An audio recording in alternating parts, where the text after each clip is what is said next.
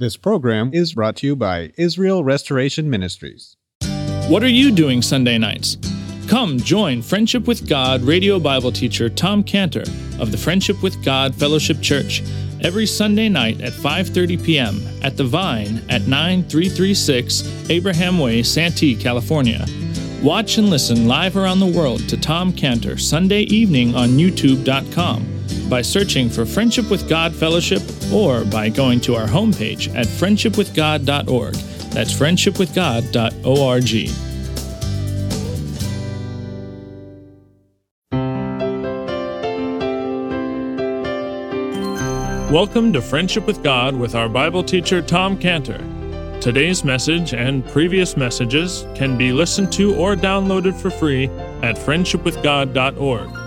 That's friendshipwithgod.org.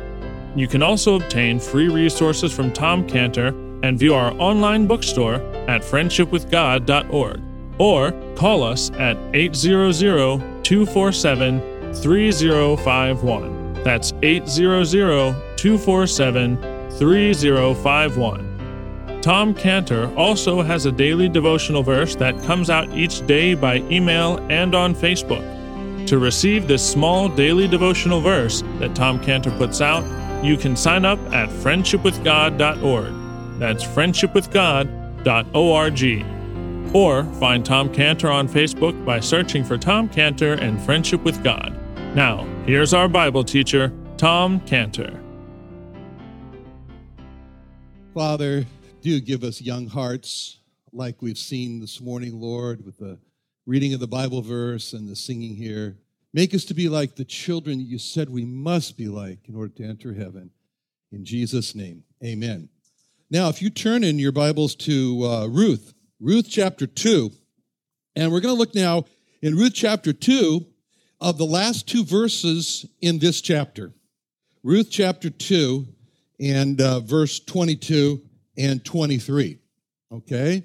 So if you got that, Ruth 2, 22, 23, here they are.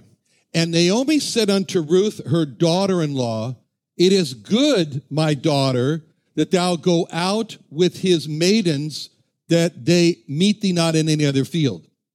So she, this be Ruth, so she kept fast by the maidens of Boaz to glean unto the end of the barley harvest and of the wheat harvest, and dwelt with her mother in law. All right?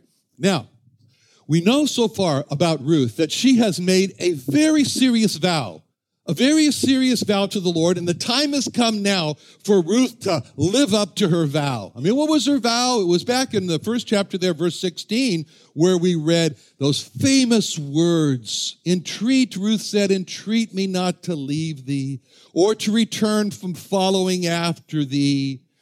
For whither thou goest, I will go, and where thou lodgest, I will lodge. Thy people shall be my people. And the most important thing she said was, and thy God, my God. That was a vow. That was a vow that Ruth made there when she said, thy God, my, thy God, my God. See, when Ruth made that vow, she became obligated to live up to that vow. And that was very important. When Ruth vowed that Naomi's God was going to be her God, she was saying that she was going to serve Naomi's God. And if Ruth was going to live up to that vow for Naomi's God to be her God, then she had to live a certain life, which is what we're going to talk about. And what we see in Ruth is what it really looks like for a person who vows that the Lord Jesus Christ is going to be his God. She gives us the full picture. She gives us the three dimensional look here. So in Ruth, we see that what it means to serve God with a certain life. Our vow that we have made that the Lord Jesus Christ is going to be our God is a vow to serve him. Okay. Now, Ruth's call to serve God was a call for her to, to live a certain life with regard to the world. The call of service was a call to a life of separation. This was the separation. I just said the word separation. That's not a popular subject today. There's not many churches still standing by this message of separation from the world. The call to separation involves both a from and a to. The call of separation is a call to separate from the world, but the call of separation is a call to separate to God, from the world to God. No one can separate from the world unless they are going to God. And no one can come to God unless they are willing to separate from the world. And Ruth realized this, that when she came to the God of Israel, that she came to a new standard of separation from the world of immorality in Moab, which was opposed. So she came to this new standard and she saw it's totally opposed to the old standard of Moab that she was raised in. Ruth's new standard of separation, it had already separated her from her Moabite sister-in-law, Orpah, Orpah, who turned back. She turned back. Why did she turn back? Why did Orpah, or Orpah turn away from Naomi and back into the back into perdition in Moab? Probably because Orpah counted the cost of, of keeping God's standard of, of a life of separation. See, Orpah and Ruth, they both saw that to live a life of separation would mean that they would have to be separated from their families, they would have to be separated from their old friends, both of them saw that if they were going to serve Jehovah Jesus, it's going to mean a life of separation. And both Orpah and Ruth knew that the call to a life of separation was a call that would result in either a rise and stand for God or a drop and fall away from God. So, hearing the call from the Jewish scriptures, which they had, the call of separation, Orpah she dropped and fell away from God. But hearing the same call of the Jewish scriptures, Ruth rose and stood to come to God. And that's the way it is for you and I. You and I are either going to rise and fall to come to God, or we're going to drop and fall away from God. And it's not from what Tom Cantor says, but from the same Jewish scriptures that they had. Seeing this, seeing God's call to separation, it made a big impact, made an impact in my life as I've been sitting here studying about Orpah and how she dropped and fell away from separation from the world versus Ruth, who stood up and rose, stood up as we separate herself from the world to come to God. It's so relevant for us today because never before has the subject of separation been more relevant, been more opposed to the trend of Christian teaching and living than today. So that's what we want to see in these next two verses in Ruth here, in these verses, chapter 2, verses 22 and 23, is how Ruth met with and obeyed this call to a separated life. I mean, what does a separated life look like? Here's what it looks like. Look at verse 21. Verse 21. It says, Ruth the Moabite said, He said also unto me, Thou shalt keep fast by my young men until they have ended all my harvest. Now, notice the next verse. And Naomi said unto Ruth, her daughter in law, It's good, my daughter, that thou go out with his maidens, that they mate thee not in any other field. See, in verse 21, Ruth had told Naomi that she'd been told by Boaz to keep fast by my young men. And evidently, Ruth had kept fast by Boaz's young men. But notice how in the next verse, in verse 22, Naomi says, No, she says, Naomi said unto Ruth, her daughter in law, It's good, my daughter, that thou go out with his maidens. See, Ruth, she was probably doing what Boaz had told her to do, and which was to stay by the young men.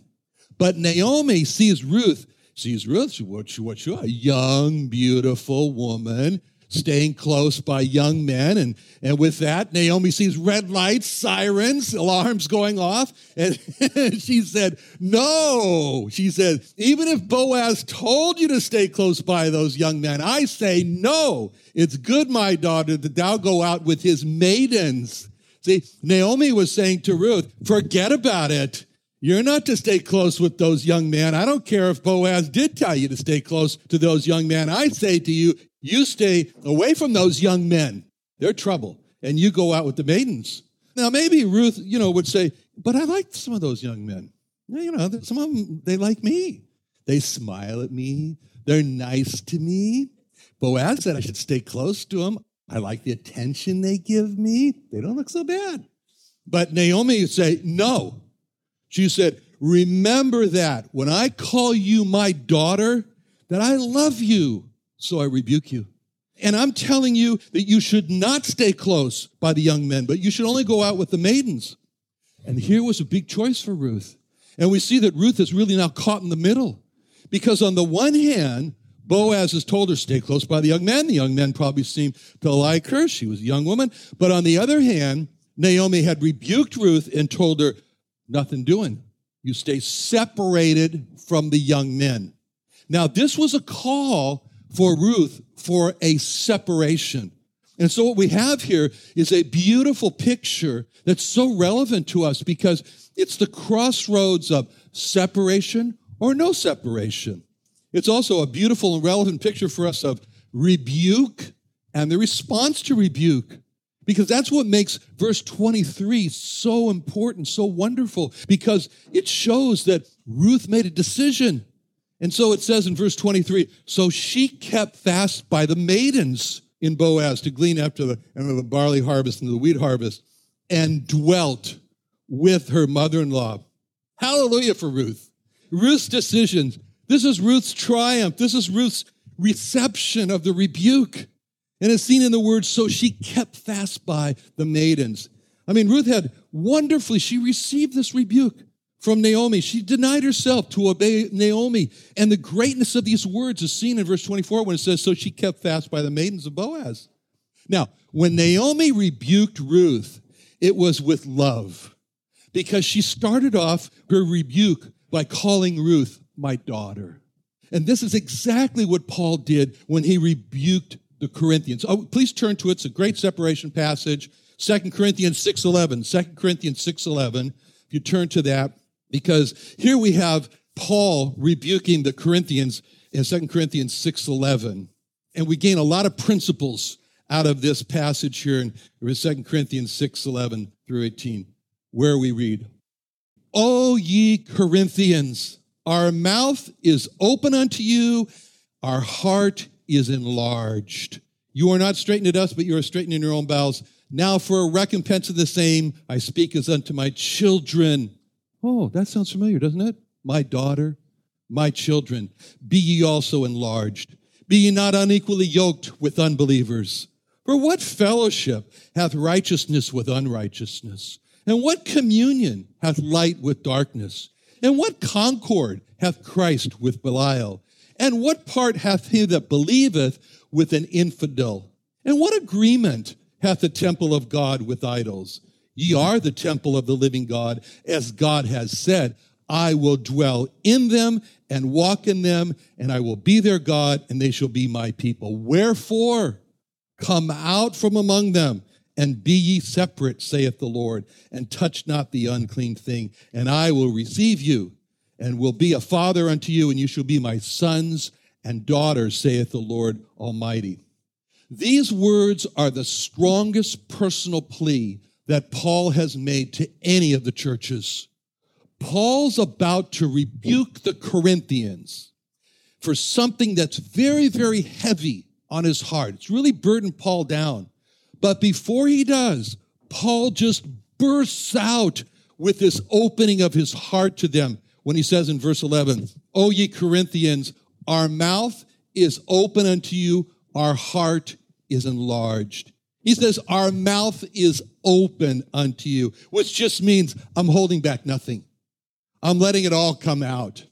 I'm going to say everything that is in my heart, I'm going to let it out. See, in Matthew, it says in Matthew 12 34, out of the abundance of the heart, the mouth speaketh. And so Paul says why his mouth was open to them with this next statement Our heart is enlarged. His heart was enlarged because of this great love that he had for the Corinthians. Naomi's heart was enlarged because of the great love that she had for Ruth. And this shows the importance here of rebuking in love.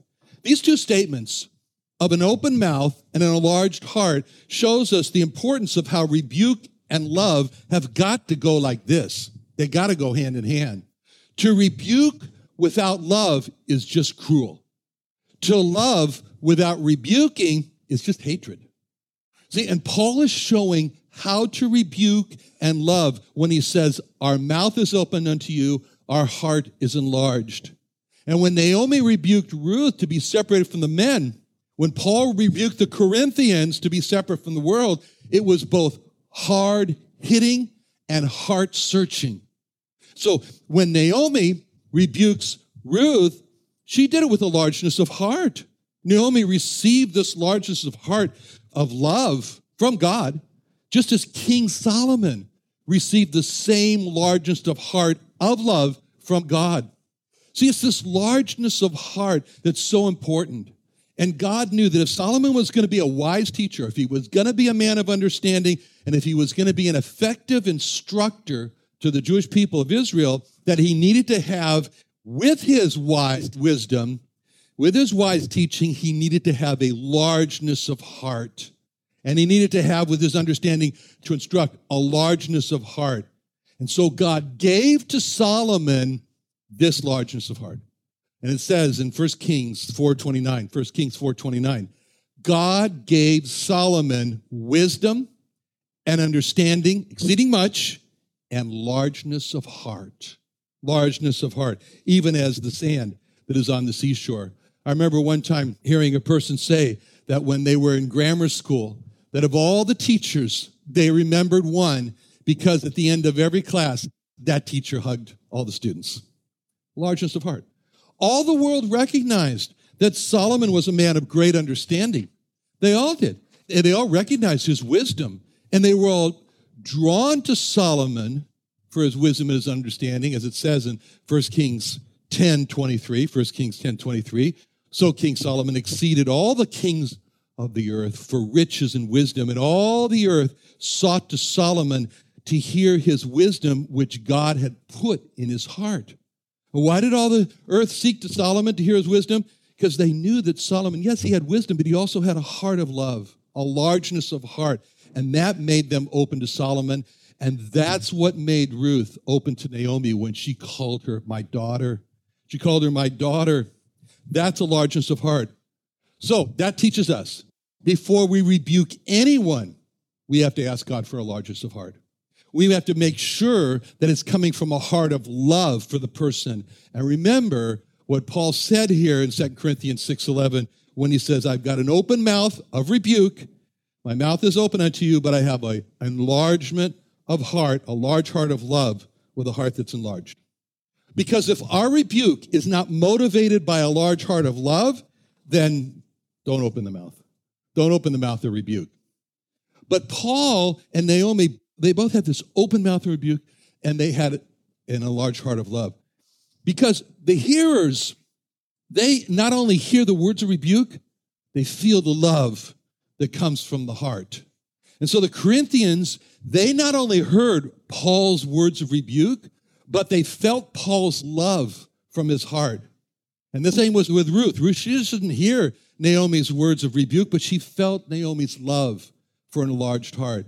And then notice how Paul made sure the Corinthians felt his heart of love with the first two words of his rebuke when he says, Oh, ye Corinthians, our mouth is open unto you, our heart is enlarged.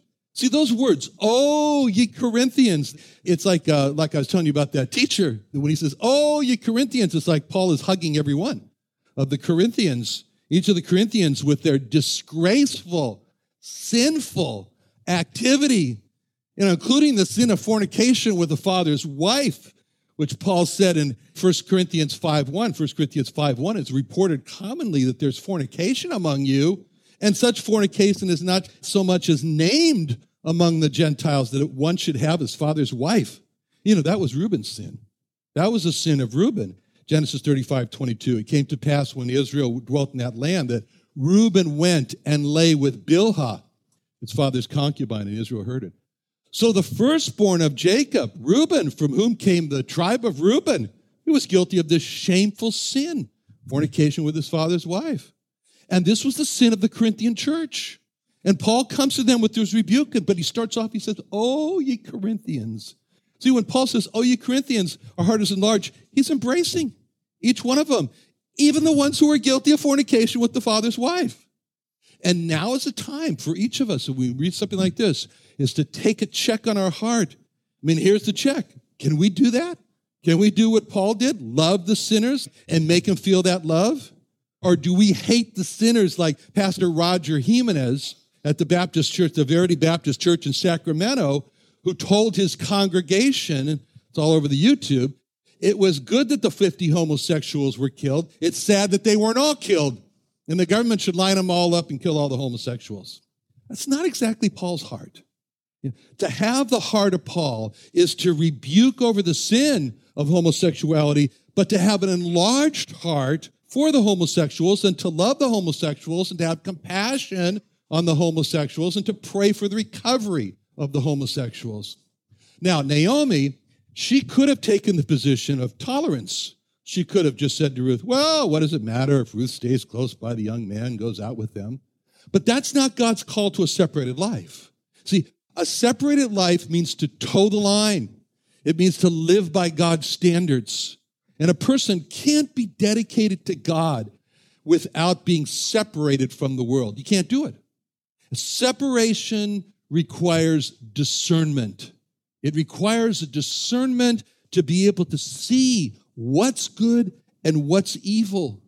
You know, this explains why so many Christians today are living non separated lives from the world. They just don't see anything wrong with the world. It's like, what's wrong with that? They, they don't have, it's a lack of discernment. If a Christian doesn't have discernment to discern the evil that's in the world, then he's not going to separate himself from the world. So how do you get discernment? Okay, so let's say, okay, fine. I mean, I need discernment. How do you get discernment? Hebrews 5:12 tells us how. Hebrews 5:12.